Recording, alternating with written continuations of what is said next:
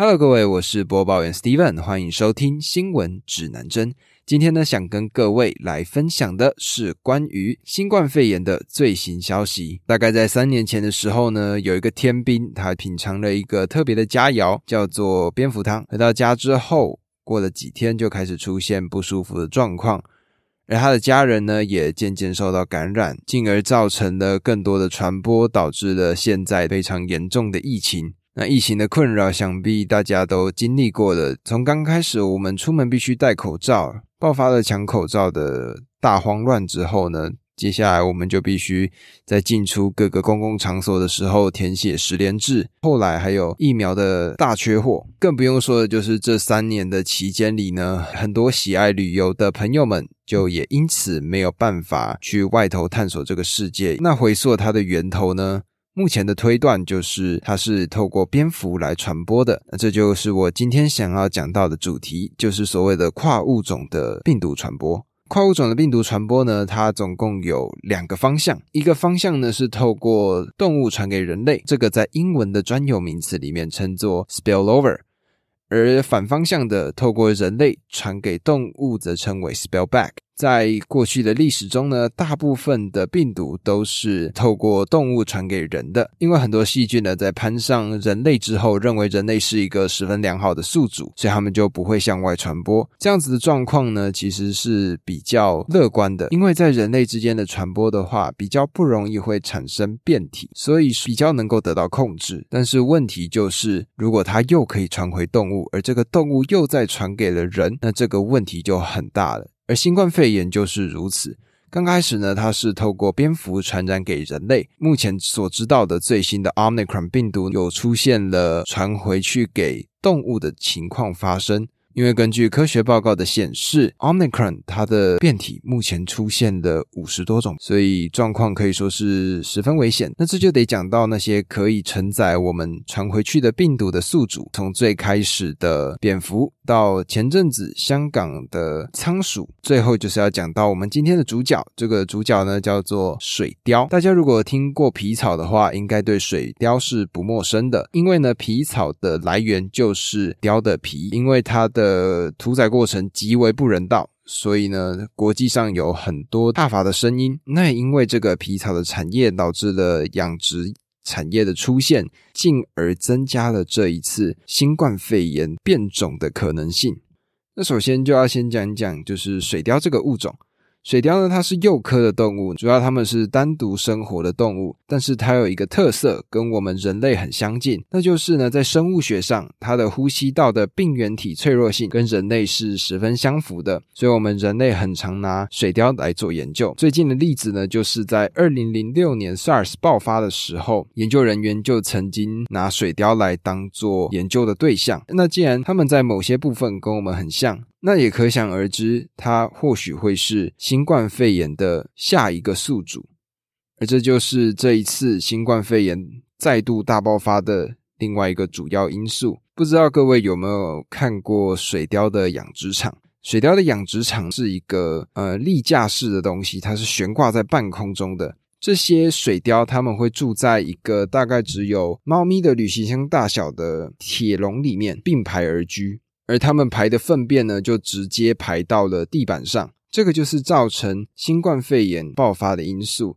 因为没有管道的关系，动物所排出来的粪便，它会弥漫在空气中。而在农夫把这些粪便铲起来的时候，这些附着在粪便上的病毒呢，就会四散到空气中，进而开始感染到人类。那这就会造成更多的人感染新冠肺炎。在二零二零年四月的时候呢，欧洲就出现了第一波的跟水貂相关的疫情。荷兰呢出现了第一例的水貂感染案例，而身为全世界第四大的水貂出产国，荷兰的政府呢当时马上关闭了街道进行检查。但是呢，他们的状况并没有好转。二零二零年的五月初的时候，又有另外的两个农场爆发出了疫情。五月底，面对这样的状况，荷兰政府呢，他们使用毒气毒死了很大一部分的水貂。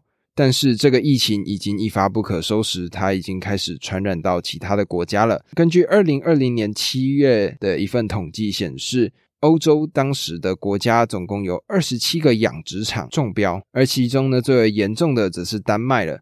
丹麦呢，他们的水貂的数量其实是比人还要多的。在面对这样子的情况下，他们最终屠宰了一千七百万只的水貂。而在这件事情爆发之后呢，荷兰跟奥地利这两个主要的水貂出产国家，他们带头结束了皮草的养殖。但是在大西洋的另外一侧，也就是美国呢，他们的监管措施呢是非常糟糕的，导致了更多的疫情的爆发。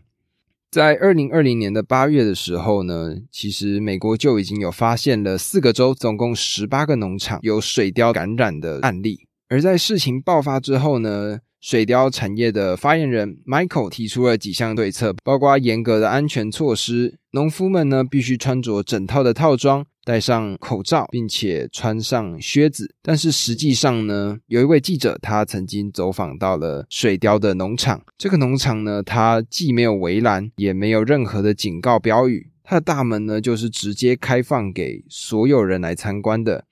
而记者在进到了水貂的农场之后，他看到的景象是一个农夫打着赤脚，并且没有穿着任何的防护装备，在水貂的农场里面开始铲屎。当时呢，记者问到了关于新冠疫情的状况，那位农夫则表示，他对于新冠疫情的理解就是不用去理睬它。而这件事情就让新冠肺炎有了一个更大的爆发口。而雪上加霜的事情是呢，因为皮草是一个被很多人抨击的产业，所以很多人呢，他们就会想尽办法要去解放这些水貂。在二零二零年的八月中旬的时候呢，曾经就有活动人士解放了两千只的水貂，而这两千只的水貂呢，就是疫情大爆发的最大的因素。虽然说在二零二零年底呢，因为要交出水貂的毛皮，杀掉了百分之八十到九十的水貂，但是它已经开始感染其他的物种了。例如说，像是美国的白尾鹿，还有美国的一些水鹿也受到了感染。但是在这样子的情况出现之后，也显现美国对于水貂这个产业的困境。第一个点就是他们没有经费去屠杀水貂，而且他们不是主动去监测这些水貂农场，而是希望这些水貂养殖场的农夫自动的去报告他们的状况。而联邦的法律呢，并没有把水貂的养殖场列入列管范围，所以导致疫情呢。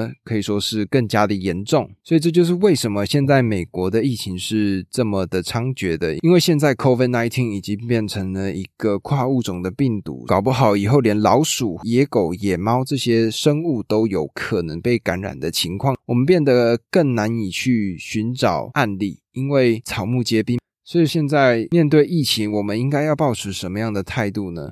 当然，在这阵子，越来越多的生物科技公司研发出了更好的检测方式，或者是疫苗，去减缓这件事情的发生。或许，或许到未来，这个东西就会像以前我们所说的 A 流、B 流这种流行感冒这样子的状况。但是，或许还需要花上一段时间吧。因为像在美国，现在每天的确诊人数也还是破千的数字，甚至是破万的数字在往上增加的。对于列管来说，还是会有很大的困扰。而前阵子我在看到一个报道，上面是这样写说，他们开始研发出了可以口服的药物了。所以我不知道为什么，就是这个会让我想到以前手机里面有玩过的一个游戏，叫做《瘟疫公司》。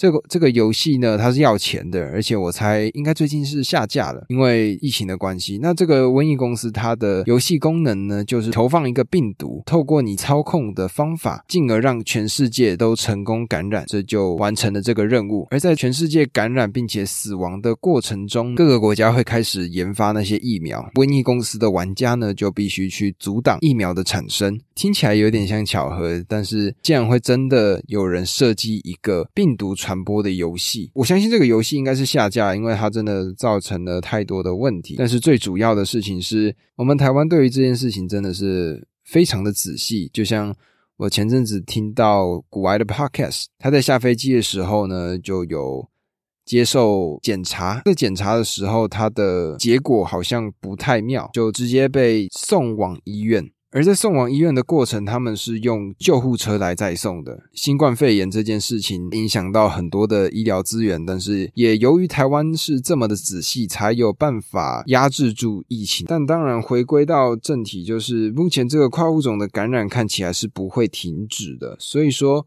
所以只能祈祷各个国家的生物技术逐渐追上病毒株的变种速度，最后可以实现像流行感冒这样子的结局。我觉得或许是最后的解法吧。但也拜新冠肺炎所赐，现在的制药产业找到了他们的春天的感觉。因为其实，在以前很常会听到说，生物科技他们在研究药物上是十分困难的，因为要先想办法先做出一个药，要通过一个一定。比率的测试，然后这个测试呢，还要通过好几道的关卡，才有办法成功的产出。上一次制药产业的大爆发就是威尔刚的出现嘛，那威尔刚就是在治疗男性的性生活上的一些困扰，进而去改善男性的一些状况。在我的看来里，新冠肺炎有办法让整个产业注入更多不一样的资源。因为大家对于这个病毒的恐慌是存在的。那当然，现在新冠肺炎它已经不仅仅是人类的病毒了，它是一种多物种的病毒。我想，我们现在能做的呢，就是保护好自己，并且把希望寄托在这些创造出抵抗新冠肺炎药物的这些生技公司。我也希望可以早一点回到不用戴口罩的日子，可以飞出国去看看。真的是太久没有出国了。我最近，像我最近偶尔就会开始去点开一些旧的影片，这些影片里面呢，就是一些人呐，他们坐头等舱啊，坐商务舱啊，去日本、韩国或者是美国 L A、New York 这些地方出。去玩，看着看着就觉得哇，好羡慕啊！